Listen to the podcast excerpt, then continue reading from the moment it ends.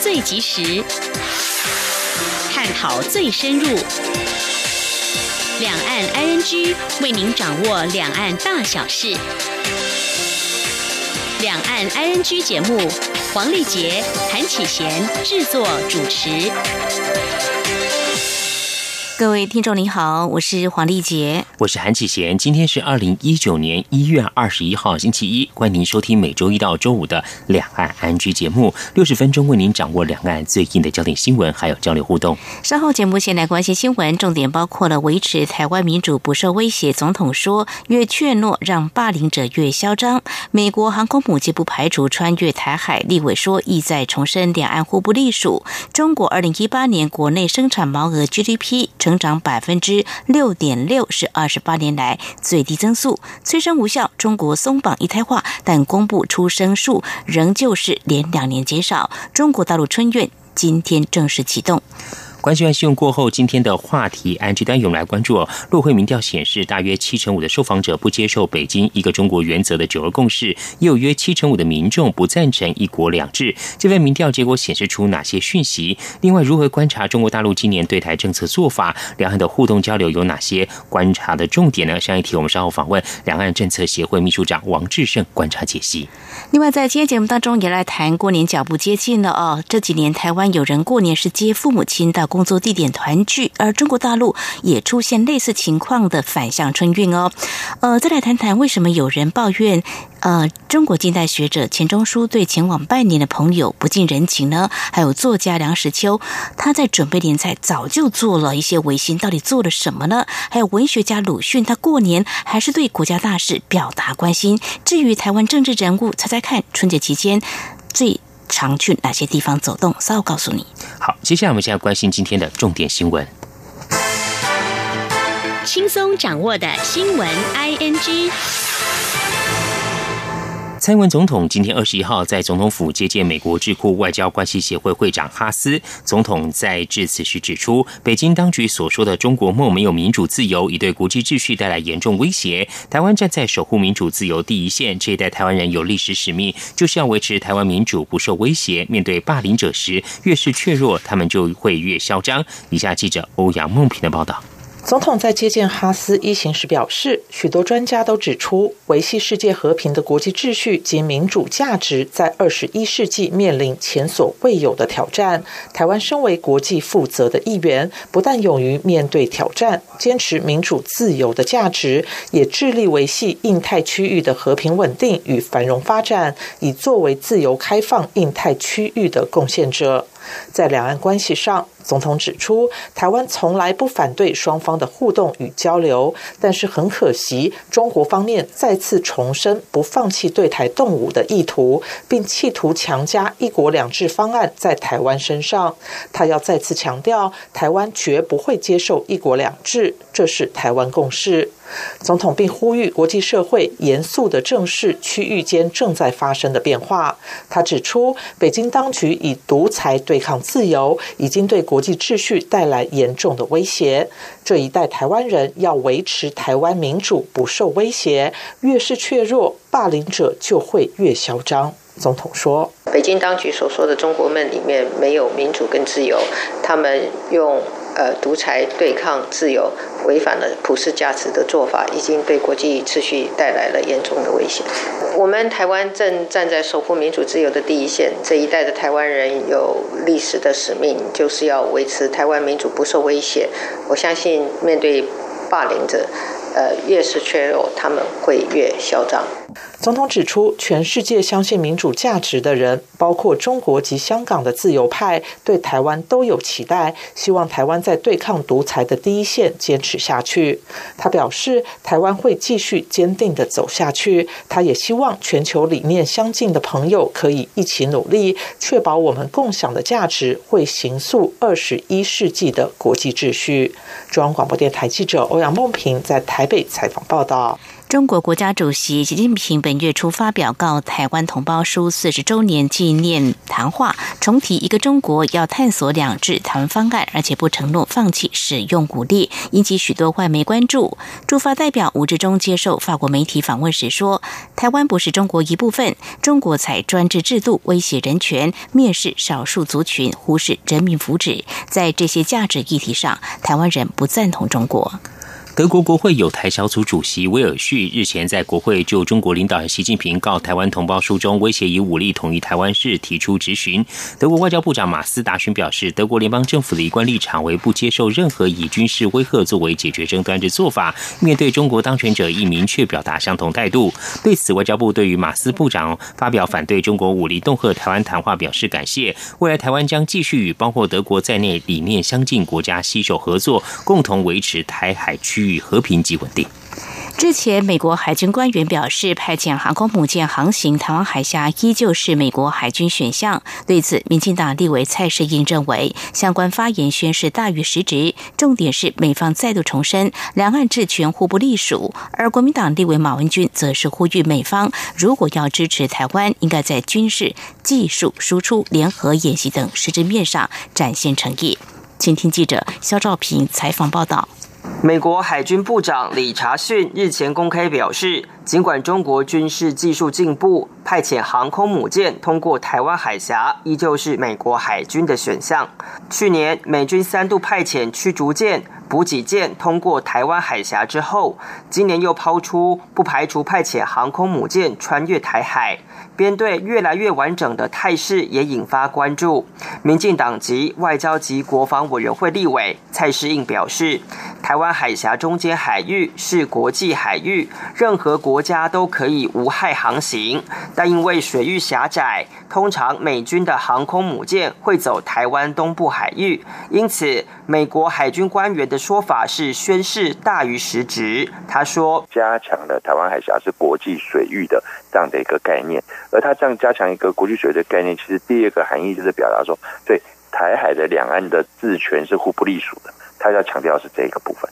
另一方面，也有印度智库战略专家提出建议，主张对台湾提供潜舰、巡弋飞弹等技术，应在中国的肚子上插上一把台湾刀。蔡世应解释，中国跟印度原本就有边界冲突，转移军事压力是印度的战略考量。更重要的是，印度想传达围堵政策。他说：“要让中国知道，说中国的周遭并不都是跟中国非常友好的国家，都跟中国有一定程度的矛盾。”他表达的含义在这里。国民党籍外交及国防委员会立委马文君感谢美方的支持，但呼吁美方应在实际面的军用技术、联合演习上提供协助，因为喊话只会让台湾家门口成为争端区域。他说：“严格说起来，争端其实是南海。”跑到台海这边，可能对我们就会有一些影响所以我们希望说，整体的那个考量，还有我们自己本身，可能也要有有所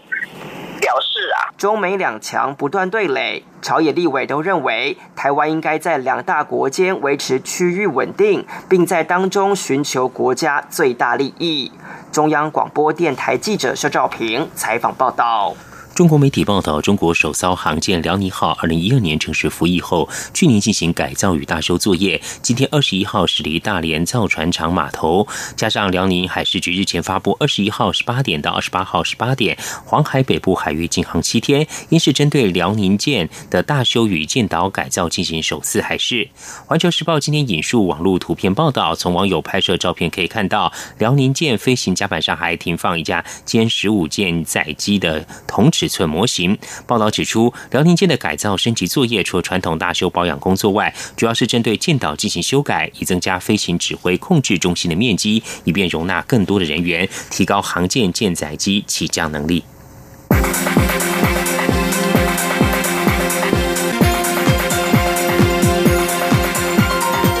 国际焦点：加拿大知名部落格蒙特楼部落格在当地时间十八号发表文章，呼吁想在寒冬去温暖国家度假的加拿大人最好取消行程。内文提到有三名加拿大人在中国被捕，不过因为搞不清楚华航其实是台湾的飞机，误用两张华航飞机照片当配图。在各方人士积极反映澄清之下，已经将误用的华航照片全数撤下，换上中国国际航空的照片。另外来关心，继拿下今年十一月开打世界棒球十二强赛主办权后，世界棒垒球总会今天二十一号宣布，台湾再度获得二零二零东京奥运最终资格赛主办权。两项资格赛之一攸关冬奥棒球赛参赛资格，台湾享有地主优势，是一项利多。中华棒协指出，中华棒协在本次罗马执委会中获得大多数执委支持，击败对手美国，成功申办二零二零东京奥运最终的资格赛主办权。政府对新南向国家招商引资成效亮眼。经济部投审会今天公布统计，在二零一八年一月到十二月核准新南向国家来台投资件数成长，投资金额三点九亿美元，年增超过四成，显见新南向政策成效显著。进一步观察新南向国家来台投资情况，以泰国、菲律宾以及澳大利亚来台投资金额成长幅度最显著。至于中资来台投资方面，在去年的一到十二。月核准中资来台投资件数一百四十一件，较上年同期微幅成长，投资金额二点三亿美元，年减百分之十二点九七。投审会指出，从二零零九年开放中资来台投资以来，累计核准中资来台投资件数一千两百二十八件，核准投资金额是二十一点八亿美元。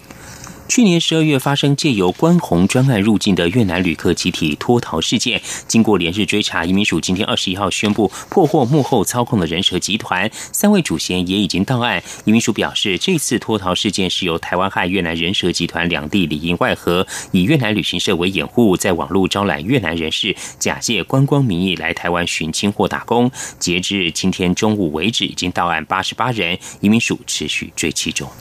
外交部外交小尖兵。英语种子队的选拔活动已经有十七年的历史了。经过层层关卡竞赛，选出最新一届的外交小尖兵代表团，在今天举行出访授旗典礼，预定二十二号前往新南向目标国家越南跟菲律宾参访，协助台湾深耕新南向国家青年的有我人脉，发挥青年外交成效。媒体报道，国民党主席吴敦义可能于三月立委补选结束后赴美国举办感谢侨胞在九合一大选的支持。由于蓝营内部近日对由谁代表参选二零二零总统多所讨论，传出吴敦义可能赴美访问也引发关注。对此，国民党发言人洪孟凯今天二十一号表示，一直都有讨论吴敦义到海外宣慰侨胞事情，但是目前尚未有具体安排与确切时间点。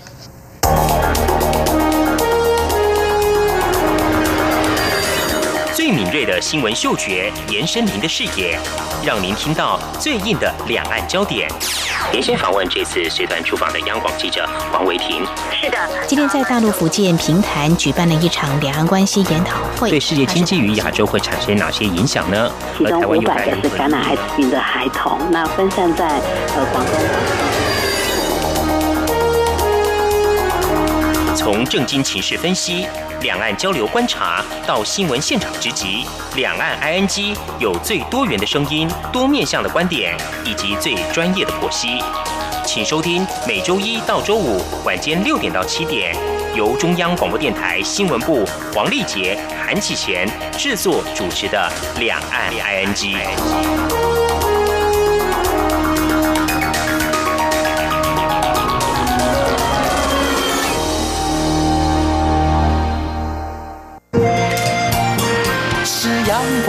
N G》。打开了世界之窗，是阳光翅膀，环绕着地球飞翔。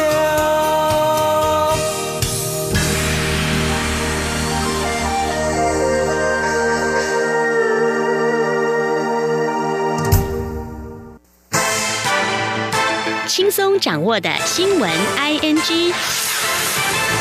财经焦点，经济部长沈荣金今天出席台湾五 G 商用服务愿景高峰会时表示，台湾在五 G 发展部分已经有两个国家队的成型，一个是中华电信领航队，另外一个是远传五 G 先锋队。前者今年四月将以台北流行音乐中心为试验场域，利用五 G 结合 VR 技术直播演唱会；后者则是锁定车联网，将带动五 G 相关的产业链。请听记者杨文军的采访报道。台湾资通产业标准协会二十一号举办台湾五 G 商用服务愿景高峰会，邀请经济部长沈荣金、电脑工会理事长童子贤、联发科董事长蔡明介、国家通讯传播委员会 NCC 主委詹婷仪、中华电信董事长郑优等人出席。沈荣金指出，经济部促进推动成立两个国家队，一个是中华电信领航队，由中华电信主导，跟文化部及台北市政府合作，还有四。十家网通厂合作，预计今年四月以台北流行音乐中心为试验场域，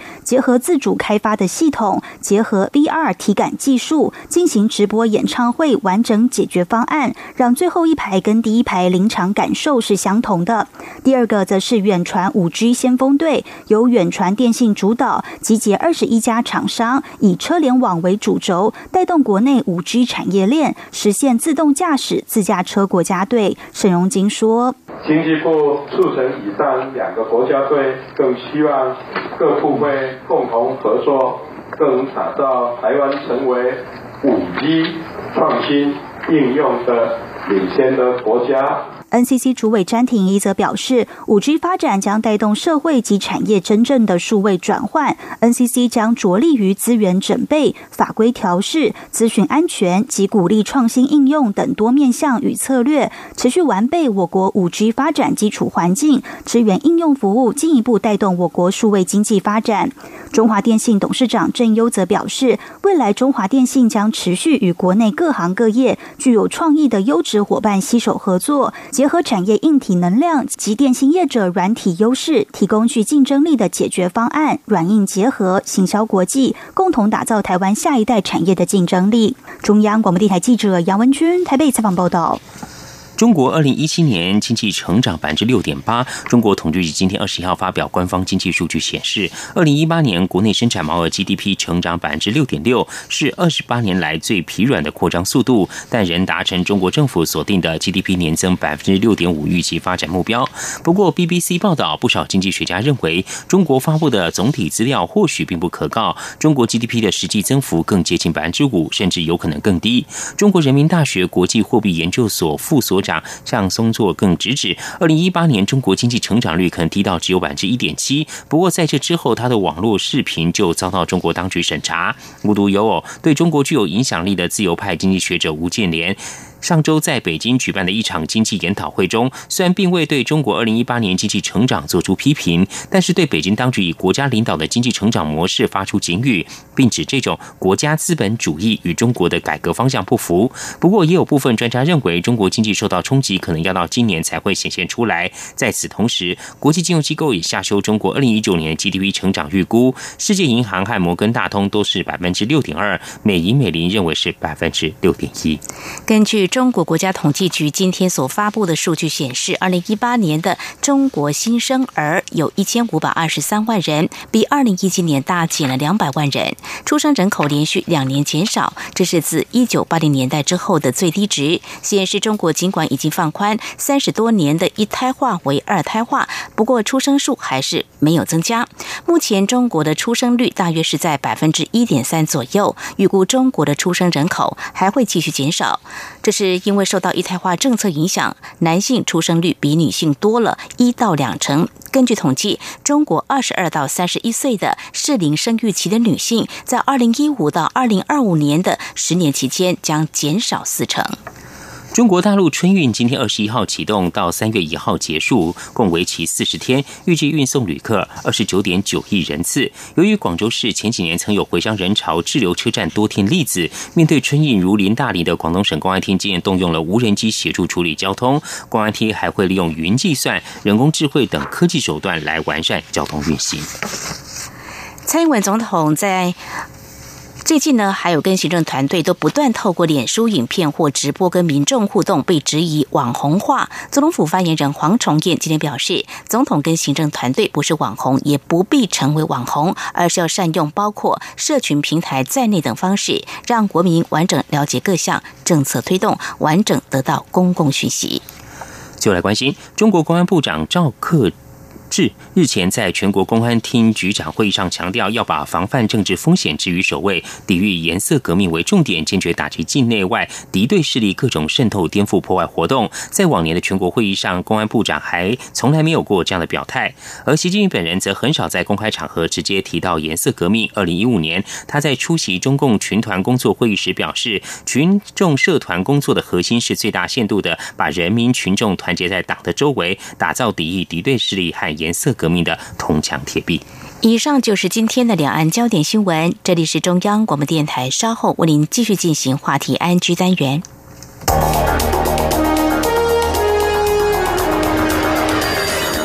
敏锐的新闻嗅觉，延伸您的视野，让您听到最硬的两岸焦点。连线访问这次随团出访的央广记者王维婷。是的，今天在大陆福建平潭举办了一场两岸关系研讨会，对世界经济与亚洲会产生哪些影响呢？其中五百个是感染艾滋病的孩童，那分散在呃广东。从正经情势分析。两岸交流观察到新闻现场直击，两岸 ING 有最多元的声音、多面向的观点以及最专业的剖析，请收听每周一到周五晚间六点到七点，由中央广播电台新闻部黄丽杰、韩启贤制作主持的《两岸 ING》。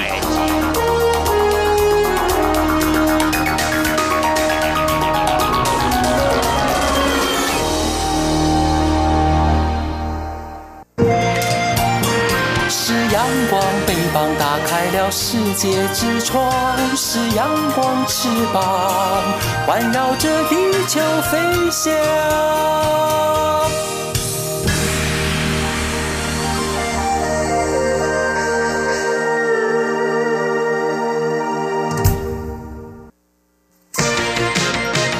您最想关心的话题，ING。这里是中央广播电台，您现在所收听的节目是《两岸安居》。中国大陆领导人习近平在告台湾同胞书发表四周年纪念会上提出，包括坚持一个中国原则、探索一国两制台湾方案等五项对台原则。此外，国台办主任刘捷一日前表示，一国两制是统一最佳安排。而陆会民调则是显示，有百分之七十四点三的民众不接受北京一个中国原则的九二共识，百分之七十五点四的民众不赞成一国两制。民调结果。显示出哪些讯息？而今年两岸的互动交流又有哪些关注重点呢？我们访问两岸政策协会的秘书长王志胜来观察解析。非常欢迎秘书长，你好。两位主持人好，各位听众朋友大家好。秘书长您好，秘书长，我们看到陆委会民调显示，百分之七四点三民众不接受北京的一个中国原则的九二共识。而两岸政策协会日前也公布的民调结果显示啊，有百分之六十八点五的受访者认为中共提出的一中原则没有中华民国存在的空间。秘书长怎样观察这两份民调结果所显示出的一些讯息呢？事实上，从这两份民调当中，其实可以看得出来，就是说，基本上所谓的一中原则，或者是所谓的一国两制为基础的这样子的九二共识，事实上在台湾绝大多数民众是没办法接受的。就是说，习近平在这个高台湾同胞书四十周年谈话当中，透过习五点，把九二共识的定义再次的清晰化的过程当中，其实把九二共识。呃，很清楚的界定成是一中原则、国家统一加上一国两制。那这样子的一个说法，其实在经历过台湾大概几波的民调都看得出来，哦，民众是没有办法接受这种一中原则、一国两制的这样子的一个九二共识的这么清晰的一个定义。那这样子的清晰定义，其实也破坏了就是说两岸关系的一个现状。那因此，蔡英文总统也才会在一月二号的第一个时间，直接回应说，我们不接受呃以一国两制为一国两制为基础的九二共识。我想。这个大概是全台湾民众在两岸的问题上面很大的一个公约数跟共同的看法。另外就是协会的民调结果是指出，啊百分之八十点九不赞成中国大陆提出的一国两制主张。那么再看陆委会的民调是显示，百分之七十五点四的民众不赞成一国两制，那么百分之八十九点三的民众主张台湾未来跟两岸关系发展要由台湾两千三百万人来决定。又怎么样来观察？台湾民众对两岸关系未来发展的态度？这从几个面向来看哈，第一个就是说，其实我们在谈两岸关系的时候，常常会谈到两个东西。那两这两个东西，常常我们大家会把它混淆在看。一个就是现在两岸是什么样的关系，也就是现在的两岸定位，到底是一个国家。呃，两个政治实体，或者是一边一国，就这个还有不同的台湾社会当中就有不同的声音跟看法。嗯，但是大概比较大的一个公约数，就是认为说中华民国是一个主权独立的国家。我想这个部分大概是大概台湾民众最大的公约数。而这个中华民国是一个主权独立的国家，到底是包括台湾呢，还是说呃还有包括中国大陆？这个当然就牵扯到宪法跟实际运作上面的差异。但是至少中华民国。这个名词还有这个概念，我想是全全台湾民众最大的公约数。这里就是为什么蔡英文总统他会在一月一号的四个必须当中的第一个就提到说中华民国台湾呃要坚持中华民国台湾的主权等等这样子的一个看法。哦，那在这个部分，其实就回到刚刚前面主持人所提到的，当北京强调要强加这个所谓的一中原则的九二共识在两岸的定位上面的时候，其实就会看到台湾大部分民众的一个反弹。这是在现状的部分，那在未来的部分，刚刚主持人也提到，事实上我们做了几个方向。未来北京提出来说啊，希望要这个推行所谓一国两制的台湾方案，或者是说对于未来的前途，它就只有统一的选项等等，这个大概都是台湾的民主社会当中所不能接受的。所以我们可以看到极高的共识跟民调，大概都接近九成，对于一国两制我们是反对、不愿意接受的，而对于。所谓的台湾未来的前途，我我在我们一个民主国家的一个呃运作的过程当中，我们当然是一向都主张是由台湾的两千三百万人民来决定。这个不论国民党，不论民进党，台湾的任何一个呃领导过去的领导者，大概也都是用这样的方式来证明台湾的应该是以一个民主程序来决定台湾未来的一个呃发展的一个方向。所以我们要看现在的两岸定位跟未来。的两岸发展的方式，其实我们的核心很简单，就是现在它中华民国台湾是一个主权独立的国家，那未来其实不管是要往哪个方向去走，都必须经过民主程序，然后台湾两千三百万人民的同意。我想这一点，个北京可能完全。不了解台湾的民主政治体制，也忽略了台湾民众的声音，而强加所谓的一国两制的或者是一中原则的九二共识，想要用这样的方式来框限住两岸关系的现状跟未来。我想这这也是为什么这么多份民调会有这么大的数字呈呈现出来，对这些议题都是呈现一个反对的态度。我想这次的趋势是非常的明显的。是非常谢谢秘书长您的解析哦。那么谈到这一国两制哦，大家不免有。些人会从香港的这一国两制的这样的一个经验来做一些解析。你怎么样来看中国大陆对台湾还有所谓港澳政策？过去不就是提一国两制吗？难道一国两制它会有新的做法或含义吗？怎么样来看这个问题？是这样，一国两制这个议题哦，其实，在中共刚提出来的时候，其实是在一九八三年邓小平的提出来，他说针对台湾提出来邓六点里面提出来的一国两制，哦，只是那时候两岸的关系比较特别。那在一九八四年中英联合声明的时候，就针对香港的问题，就想要在香港先去试用。所以事实上，一国两制在中共的原来的构想方案当中，是有一天如果跟台湾统一的话，希望是在这一国两制的基础之上。但是后来港澳因为殖民地理回归的关系，所以基本上先就适用了这样的一国两制。那其实中共在各自的不同场合当中讲到一国两制的方案内涵，基本上大同小异啦。那这边就不赘述。但是值得注意是，真的实践的过程，就如同主持人刚刚所提到的，香港的实践的过程，其实从一九九七年回归到现在，大概二十二年的时间，我相信包括听众朋友们都。历历在目，从一九九七年当时回归的宣称的“照跳马照跑”五十年不变，到呃二零一四年，我们可以看到香港极大规模的这个雨伞运动、战中运动这样子过程当中，再到近期中共不断的宣示说，在香港一国两制是一国高于两制，慢慢从一国还不到五十年，甚至连一半的二十五年都不到，一国两制就已经好像只剩下一国没有两制了。所以事实上，你可以看得出来说，这个制度的不稳定性，以及这个所谓中共这样子威权政体不允许民众有。主动发声的一个权利的，根本没办法让呃所谓的两制哦这样子的一个再好好的发挥。但是这个是在香港的状况，香港因为它是殖民地回归的问题，它不得不去接受这样子的一个方案跟政策。那这是在两制的问题上面。那台湾根本的问题还不是两制的问题，我们本来跟中国大陆就是两个制度。台湾跟中国大陆根本的问题是一国的问题。当我们接受一国两制的时候，同时不仅是接受了所谓的两制，同时还接受了。所谓的一国，这个一国当然就是所谓的中华人民共和国。这也就是为什么陆委会主委陈明通不止一次的在公开场合讲说，如果我们接受这样子一国两制的九二共识，中华民国就是被消灭。哦，所以他也多次的去呼吁说，事实上在台湾，我们根本不可能去接受一国两制。中间后面这一块就是一国的问题哦，因为这直接就消灭了中华民国台湾的主权。那两制的部分，我们看到香港过去二十多年来的一个发展，也知道它是一个失败的政治实验。那甚至它对于人民的人权或者是它的自由的残害是非常非常的严重的。哦，从一九九七年香港在这个自由之家的整个的排比是三十几名，那时候比台湾还前面，到现在已经倒退到六十几名以后了。那你就知道这二十几年间香港的。整个的自由言论法治是严重的在一国两制的架构之下而造成衰退的一个状况。嗯，我们今天节目中是访问到两岸政策协会秘书长王志胜，针对陆委会的民调显示。大约七成五的民众不接受北京的一个中国原则的九二共识，也有差不多七成五的民众不赞成一国两制。这些民调结果显示出哪些讯息？做详尽的观察解析。而刚刚秘书长也谈到有关于蔡总统在元旦提出的四个必须，以及两岸交流三道防护网有哪些观察重点？我们稍后请秘书长为我们做解析。节目稍后回来。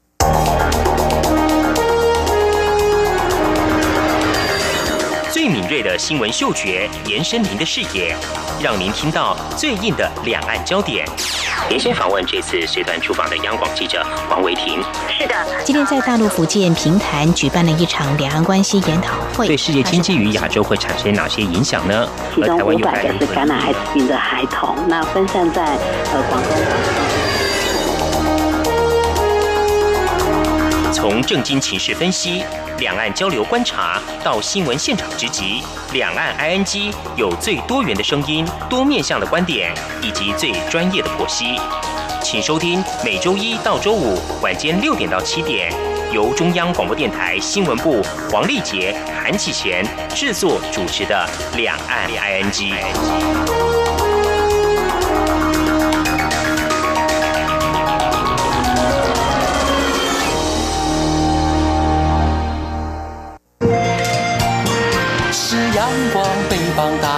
世界之窗，是阳光翅膀，环绕着地球飞翔。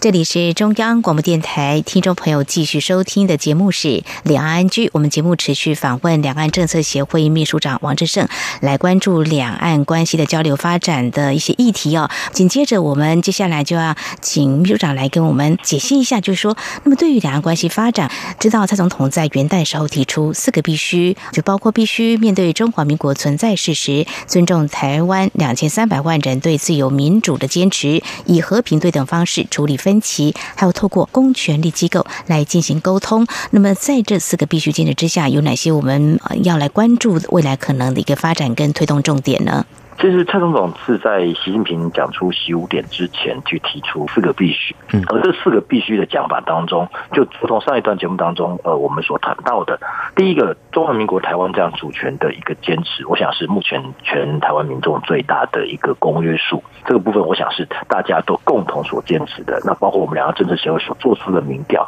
认为坚持中华民国台湾这样主权的，我们从九月份开始有做类似的民调，一直到一月份，大概都在七成五到八成之内。内这样子的一个支持，所以也就代表着，其实这样子的一个定位，应该是台湾现在社会最大的一个公约数。那蔡总统特别强调这个，也特别等于是特别突出了，在两岸互动的过程当中，我们对于国家主权的坚持是不容有任何退让的。那这个基础之上，刚刚讲两千三百万人民的同意，所以这基本上就是刚刚讲我们对于一个民主政治体制的一个主张，就是希望大陆能够了解到台湾的政治运作的实际的状况。哦，那比较特别的四四个坚持当中的最后一个，也就是说，蔡总统特别提出来，必须要经过政府跟政府是或者是政府授权的机构来进行公权力的一个协商跟谈判。这个部分，我个人认为，在蔡英文总统一月一号还习近平还没讲话之前，讲这个东西，更多是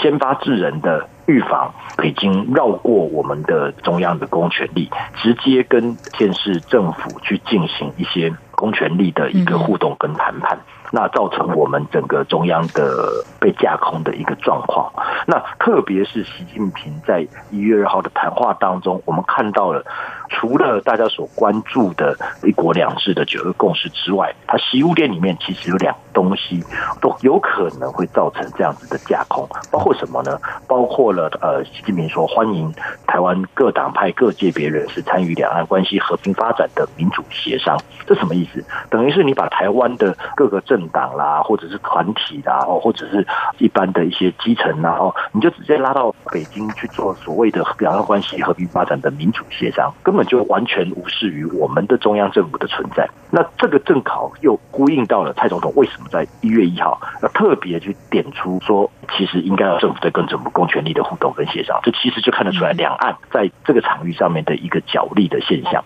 那第二个，这个习近平在习五点的第四点里面也提到了哦，说什么要要推动新小新的四通嘛，哦，就是先从金马开始试行通水、通电、通桥、呃通气这些东西，其实都不是地方可以处理的哦，这其实都涉及到两岸之间的政府的公权力。那所以你也看得到蔡总统在一月一号谈话当中，的确在这个部分先发制人的去点出了北京未来可能会操作的手法。那果不其然，一月二号当中，习近平。的讲话当中有很多的面向是想要绕过我们政府的公权力来架空我们的这样子的一个主权的作为，那正好和蔡英文总统的四个必须哦形成一个对立的鲜明的对比。哦，那我想总统的四个必须其实应该讲说戳破了北京原来想要把呃县市啦或者是团体啦或者是党派啦。招之在即的做法，这样子的一个策略，我给戳破掉。我想这个四个必须应该是未来应该讲这一年当中，我们非常重视的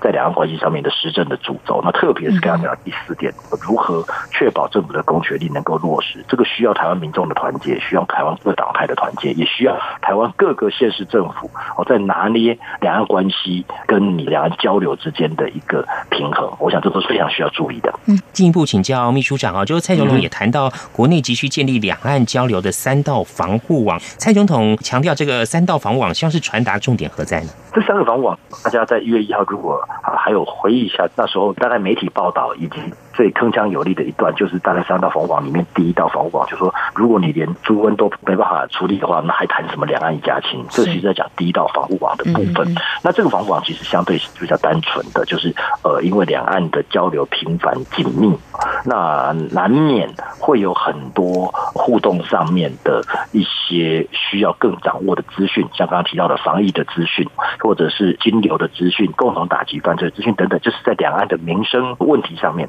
需要一些呃，我们的有效的控管。那看起来，这个有效的控管基本上应该会是，就是台湾。今年重新盘点的一个重点。那第二个资讯的部分，其实我觉得基本上是有鉴于中国这几年，呃，在国际社会上，从瑞实力到假新闻到网络散播网军动员的这种能量。那事实上，台湾只是首当其冲的这个受害者，那事实上包括了其他国家也深受其害这样的一个状况。那更不用讲说，在现在中美贸易战当中逐渐被挖掘出来的，例如华为哦，例如中兴这些，可能会影响到窃取国家科技机密的这些的相关的中国厂商哦的影响。所以这个部分，我想是第二个防护网的部分，我想是因应着中国瑞实力的崛起，以及这几年我们在盟国当中所共同受到的一个冲击。我再去做思考。嗯，第三个民主防护网，我觉得这个才是可能会是这一年当中我们最主要去关注的一个部分哦。它虽然讲是讲民主安全防护网，但是呃，我们主要看仔细看它的内容，更多是在强调说怎么样建构。啊，有效的安全管理来维护我们的民主的政治哦。那我想这个部分其实就包括了，例如蔡总统在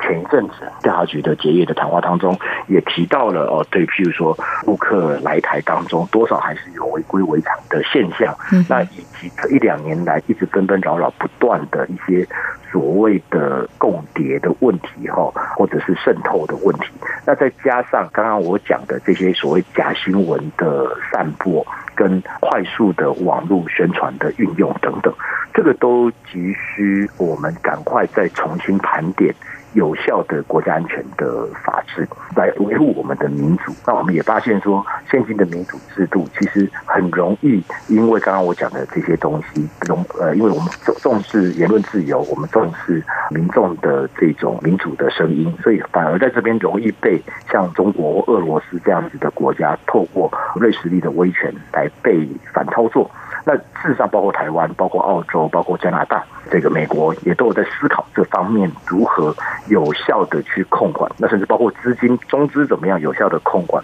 等等之类的东西。我想这个可能会是这一年蔡总统以及包括他的两岸政策的团队如何思考有效的透过这些管理制度的健全或者是盘点，来重新在面对新的情势之下来打造这个所谓的民主安全的防护网。那这个部分可能会是我个人认为。会是二零一九年蔡政府主要在两岸政策上面具体施政的一个重点之一。好，非常谢谢王秘书长哦。那么在针对总统元旦谈话当中提到，国内急需要建立两岸交流三道防护，包括民生安全、资讯安全、制度化民主监督机制。那么所传达跟强调的重点，未来推动的一些方向。那么紧接着我们看到中国大陆对台工作哦，中国大陆最近发布一份蓝皮书，声称还有点名这个外企错误标示台湾，是不是这个矮化台湾的啊这样的动作，未来会？持续还有，就说中国大陆日前公布台港澳民众可以凭居住证申请参加中小学教师资格考试，认定中小学教师资格。怎么也来观察中国大陆未来对台的这个工作，是不是会加大对于地方还有民间释出更多的？第二个部分的问题是，事实上这个应该这样讲，从。北京去年会台三十一项开始，它的超支在即的政策就不断的在推陈出新。我认为不仅是对个人的部分，呃，这刚刚讲您提到的这个中小学的直接的申请跟认识哦，这个其实一直在，应该也是说，在它会台三十一项的脉络之下，哦，会持续的去做推动跟。扩张，这我想这个部分大概是是显而易见的哦。那这个部分我都把它统统称为，譬如说所谓的经济社会统战。那当然，对方的说法是所谓的融合发展。那大概是这样子的一个部分，我们没办法去更进一步的去判呃有效的预先判断说北京还会推出什么样的政策。但是几乎可以确定的就是，他越来越把你当成是中国大陆自己的民众。比中国大陆自己民众本来可以怎么样？那你拿着居住证，你同样在中国大陆都可以享有同样的东西。我全部都一并的去做承认。那除了这个部分之外，呃，我觉得比较需要注意的，还是以习近平谈话为核心来看的两个部分。第一个就是说，他在一样在融合发展的那一点里面谈到的，包括了能源的畅通，包括了标准的融合。这其实已经从个人的部分走向产业，走向团体。走向企业，呃，也算是它的奇异化或者是国民待遇化。我觉得这个部分可能反而是北京第二个阶段，从个人走向团体从个人走向企业新的第一个融合的一个步骤，反正这是去必须要去注意的。那对于个人的刚刚讲的统战的部分，除了会台三十一项后续已记的，包括刚刚主持人提到这个居住证可申办当地直接中小学任职之外。我觉得再来的部分恐怕会是怎么样提供在大陆生活的台湾居民所谓的这种政治参与的权利。这这这从这次的各党派各团体可以参与两岸关系和平发展的民主协商，或许可以看到一些端倪，就是说未来他们会不会在政协的或政治协商的制度上面提供给。具有居住证的台湾民众或长期居住在中国大陆的台湾民众部分的政治权利，这个其实对我们的冲击跟国家认同是有影响的一个部分。嗯，那至于点名一些外企错误标示台湾，在这个方面的话，这个部分我想就是它持续不断的政策啦，而且这个就是我以前常提到，就是说北京处于一个两难的困境哦，就是说第一，网民也会主动的检举，然后北京的其他的部门。民所误诱的情况之下，也会持续的去收整或发动或要求更名的这样子的一个状况。我相信。这些很多都不是国台办主动去操作的，但是呃，他的其他部门在这样子的氛围之下，他不得不去做这样的一个动作。除了这种所谓的点名或者是公开列出六十六个企业当中哦，网络上面的名称使用到台湾，把它列为国家的这样的情况之下，未来只会这种状况只会越来越多。有企业去年如果听众朋友有印象的话，是就是民航组织，那再来是不是包括什么网购的东西啦，这个饭店业者啦？我们现在网络上只要选单拉得下来的，有台湾的，他全部都要跟。我想，他就是一种民族主义情绪作祟的猎物心态。嗯哼，谢谢两岸政策协会的秘书长王志胜的观察解析，谢谢您，谢谢秘书长，谢谢。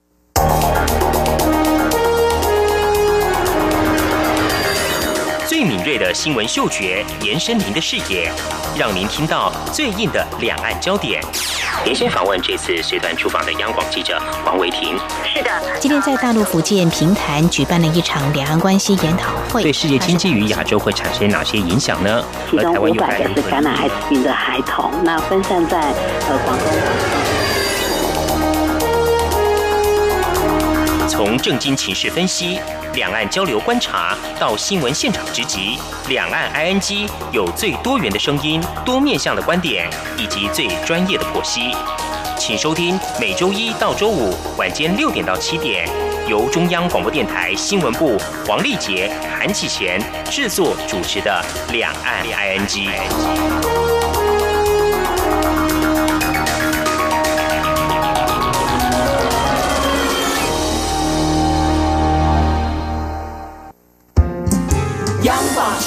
阳光，扇了我的翅膀。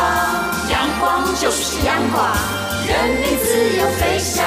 阳光就是阳光，世界在我肩膀。阳光是你，是我生命的翅膀。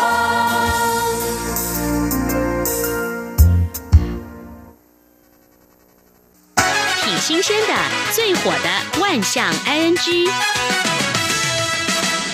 这里是中央广播电台，听众朋友继续收听的节目是《两岸居》。快过年了哦，在台湾呢，返乡过年呢，还是很多民众会做的一个选择。像年轻人在外头工作，总是想要回家跟家人团聚嘛哦。所以看到今年像台铁还有高铁也早就呢开放这个买票了，不过抢得很凶啊。哎，这票真的是不好买，春节的票，对，大家都想回家哦，真的很难抢啊。是是，特别今年的假期长。打有九天哇，所以呢抢得更凶哦。像台铁今年加开了五百多个加班班车，那么高铁有四百多班呢。高铁就说在第一个小时就卖出了四十二万多张哇！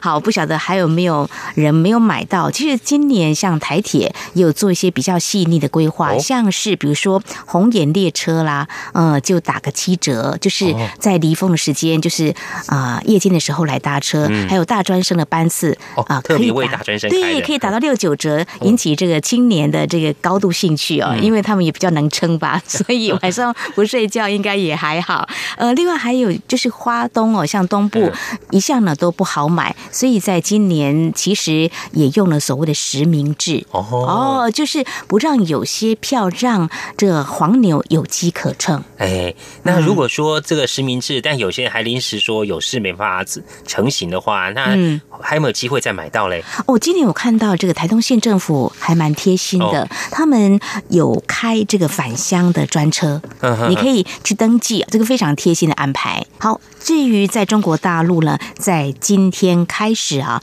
展开春运，长达有四十天，一直到三月一号。哦，过去在节目当中，我们也常跟听众朋友谈到说，呃，中国大陆春运形容是地球表面最大规模的人口移动，而我看到相关的报道，有很多的啊，这个标题是写这个移动这样美丽的风景哦。不过这过程当中应该是还蛮艰辛的哦。呃，那看到中国大陆像。每年都有这么多人移动，其实在这几年也有一些变化。除了方便大家购票之外，像台湾民众在中国大陆购票的话，中国大陆在购票方面也做了一些分流跟设计，比如说加装这卡是回乡证跟台胞证，是做一些分流的。哦，那这个买票应该也是很难吧？对，通常也是蛮难的，抢票也是抢的。很凶，可是呢，像台湾一样，有时候呢，抢票也会有大家买完之后又发现。可能在某一天有一些异动的话，可能还是会试出一些票哦。那这个时候怎么办呢？大家都会在等试出的这些票。在今年我看到相关的报道，就是如果你买不到票的时候呢，可以把你的一些资料做一些登记，等类似候补这样子。那等有人试出票的时候，就会依序把票再卖给你。哦，就直接通知你。对对对对，不用再抢一次就对了。对对对对。哇，这个过年回家哦，呃，抢票啊，抢到之后，然后这个路。路程呢，又像中国大陆幅员这么大哦。如果说家乡跟工作地方离很远的话，这路程时间是很长的哦，所以真的是很辛苦。大家主要是希望过年能够团聚嘛。没有错，谈到这个过年团聚啊，我们家是住中南部呢，多年前就发现，哎，好像呢，我认识的一些年轻人呢，都不再回家乡过年了。妈妈就说。呃，他的爸爸妈妈呢，已经到北部跟他的孩子一起过年去了。哦，到小孩工作的地方去过年。对对对对对 对。那我说这样感觉好像有点怪怪的，因为像中南部乡下，小时候呢都觉得哇好热闹哦，可是好像人少了一些。不过呢，他的父母亲还是有跟他的这个儿女团聚，但是地点是不一样的啊。这样逆势操作有也是有好处啦。比如说这样子的话，买车票会容易。如果像以台湾来讲的话，嗯。呃，都很多是北部跟中部的往南部，对，或者往东部回去，对不对？那如果这时候你反方向的话，呃，可能票会好买一点哦。没有错，哎，我们看到中国大陆其实这几年也慢慢有这种逆向操作，就是反向春运啊这种情况哦。在前几天，中国大陆的交通单位呢，他们就说，其实他们观察过去这四年来，在铁路方面的高峰反向客流每年大约成长百分之九左右哦哦，甚至呢，这官员就说希望啊，也乐见反向春运成为新的趋势。嗯，哎，姐姐你还记得吗？我们去年过年的时候有访问了不少我们节目的听友，就是中国大陆听友，他们就说哇，回想起了要回家过年非常辛苦，所以这个反向客流已经这几年。在中国大陆出现，我们还看到有个数据，在去年所公布的，有一项调查，针对将近两千名离开家中父母常年在外的受访者进行这项调查，说六成五受访者认为父母反向过年现象变多了，和六成一的受访者说啊，返乡过年可以给。父母提供出门旅行的机会，让他们体验更精彩的生活。